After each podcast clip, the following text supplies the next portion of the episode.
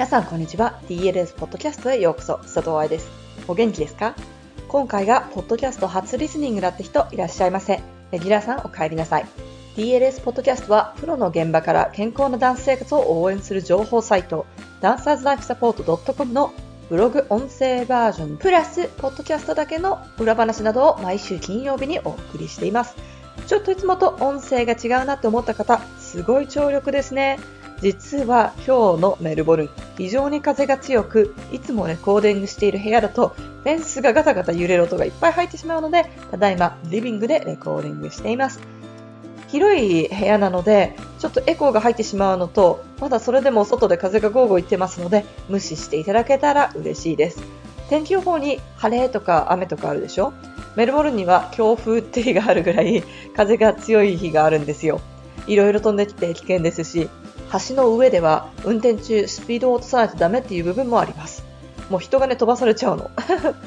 さて、最近表現力についての記事のピックアップが多かったので、今日は趣向を変えてレッスン中の痛みについて考えていこうと思います。夏休みなど、いつもより多くレッスンをしている子や、コンクールの練習が多い時期にも入っていますし、お盆休みなどで休んでいた後にレッスンに戻るときに痛みが出ることなどもあるので、ピックアップしてみました。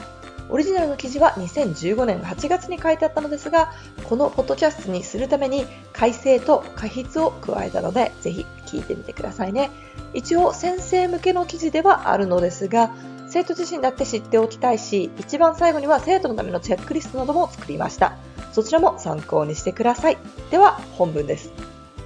バレエ教師の悩み事、レッスンの痛み。DLS の行っているコースの一つに、教師のための解剖学講座というものがあります。教える人のための舞台で使える解剖学というのをゴールに始めたこの講座ですが、実は私大きな野望がありましてね、講座だけでなく総合的な勉強ツールとなるべく頑張っております。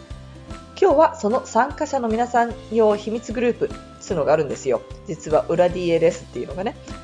の復習の質問で出したものを一緒に考えてみましょう。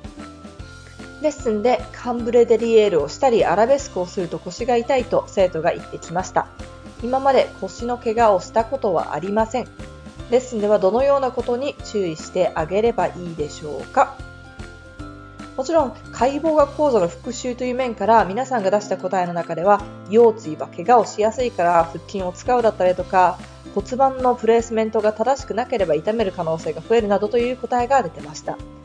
腹筋が使えてるか胸椎の柔軟性はどうか、軸足にしっかり乗ってるかなっていうチェック点も出てきました。これらのエリアもすでに DLS の記事にしてありますから気になる人はそのようなキーワードを入れてブログの方でチェックしてくださいね。素晴らしいでしょこの答え。でも私が注目したいなと思ってるのはレッスン中にどうするかという部分と教師としてどうするかというところ。まずバレエ教師として怪我の診断はしてはいけません。それは私たちの仕事ではないから。たとえそれがぎっくり腰じゃないの？とか、肉離れかもね？とか、生徒さんが誤解しやすい言葉には細心の注意を払ってくださいね。じゃあ何をしたらいいのか？確かにね、80から90%のバレエの痛みはテクニックができてないせいで出てきますよね。皆さんが答えてくれたことすべて当てはまります。骨盤がずれてたりとか、筋力を使わなく重力でカンブレをしてたりとか、アラベスクも勢いで上げてしまってるのかもしれないし、上半身が座ってしまってるのかもしれない。言うでしょ？そういう言葉。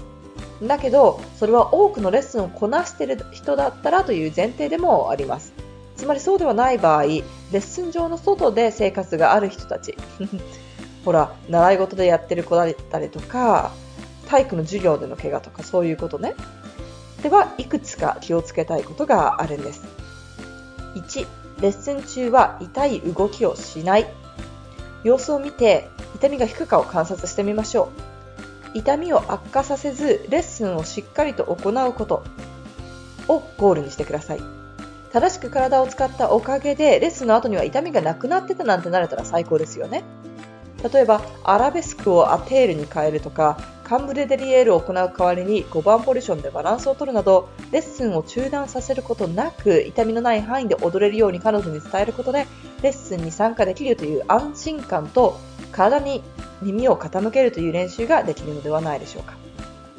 あれ？アラベスクのアテールだと痛くないのは何でだろうと。5番ポジションでバランスをとってたら気がついたら反り腰になってた。これがカンブレでの痛みの原因かななんて会話が自分とできるようになったら体に耳を傾けるということができた印です。たとえその答えがわからなくても問いかけができるとか疑問を持てる痛みの違いを感じることができるっていうのは大事だからね。そしてレッスンの後、その子にその様子を聞いた後に次回のレッスンまでに治療科に見てもらうようにアドバイスする。つまり何か問題がないか怪我がないかをプロ、専門医にしっかりと見てもらうっていうのが安全じゃないでしょうか。特に成長期だったり初心者だったりしたらバレエ以外の問題がある可能性がありますよね。レッスンの時に痛みに気づいたとしても原因となるものがレッスンの外にある可能性があるってことね。普通の時の姿勢とかさ。一人の痛みはレッスンを見直すいいチャンス。同じグループで毎回レッスンしている場合、大なり小なり同じような間違いとか注意点っていうのが生徒たちに見えてきます。この子の怪我を機にクラス全体でデリエールポジションの再確認をしてみるのもいいかもしれませんね。みんなちゃんとウォームアップができてるかしらとか、変な背中のストレッチをクラス前にしてないかしらとか。デリエールポジションを難易度別に見ていくと、難しい順に、アンエールでデリエール、プラスカンブレ。アンエールでのデリエール、体はまっすぐ。アチチュードのデリエール。まあ、ここには討論があるかもしれないけれども重心から離れれば離れるほど重く感じるというのを考えた上でアチチュードにした方が足が短くなる。つまり重心に近くなるので体にかかる負担が減るってことです。アテールでのデリエール。足を体から離さないデリエール。つまりクルピエデリエールとかルチレデリエールとかのことね。4番ポジションの後ろ足。4番ポジションっていうのは前の足は少し出番になり後ろの足は少しデリエールになるからです。そして一番簡単なデリエールっていうのが5番ポジションの後ろの足。両足が地面についててサポートされてるけれども股関節だけで見たら少しはデリエールになってるっていう順番になるんですよ。もう一回上から行こうか。アンエールでのデリエールプラスカンブレ。アラベスクで足を上げたっていうところからカンブレをするものアンエールでのデリエール。足が空中にあるもので体はまっすぐ。アチチュードのデリエール。アテールでのデリエール。足を体から離さないデリエール。4番ポジションの後ろの足。5番ポジションの後ろの足。だからどのステップで問題が生じているのかっていうのを解剖学知識とバレエのパを混ぜ合わせて考えてみることがここでできますね。もしかしたらクルピエ・デリエールの段階でもうすでに骨盤が逃げてしまっているのかもしれません。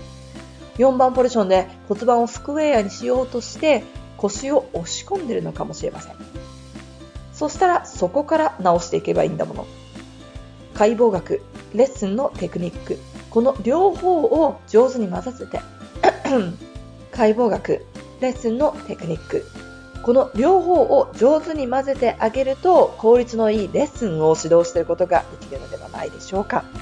難しいし答えが出ない時もあるかもしれないけれども一緒に話し合える仲間がいるっていうのも教師のためのバレエ解剖講座のいいところではないかなと私が勝手に思っています。最後に生徒のみんなにできること。みんなの先生がね、全員こうやって DLS に興味を持ってくれたり、解剖学を考えてくれている人ではないかもしれません。でもね、自分で勉強することっていうのは可能です。生徒の皆さんがレッスン中に痛みを感じた時に考えてほしいことをいくつかチェックリストにしました。1、レッスン中に怪我をした場合は応急処置の記事を参考にしてください。2、怪我の後、レッスンの後に考えたいことは、怪我をしている時に避けたい4つのことという記事を参考にしてください。3、怪我じゃないけれど、足を特定の方向に上げたら痛いなど、何か問題があった場合、そのステップをやらないことを先生にちゃんと伝えてください。でもね、座り込んじゃう必要はありません。ここで上げたみたいに足を低くとか、上げる代わりに当てるでとか、ルルベの代わりに当てるでとか、どうやって応用すればいいかはバレエステップの難易度がしっかりと理解できていると分かります。その部分が分からなかったら自分で勉強する必要があるなと思っておきましょう。4. アレグロなどできない動きがある場合は、レッスンを見る技術という記事や、レッスンを休みなさいと言われた時にできることを説明した記事を参考にしてくださいね。自分の体の声を聞く、レッスンを自分の体に合わせて応用させるというのは、知識としてプロのダンサーになっても必要です。日本だけでなく海外のバレエ学校全てが怪我に対して考えてくれたりアドバイスをくれるわけではないのが事実です。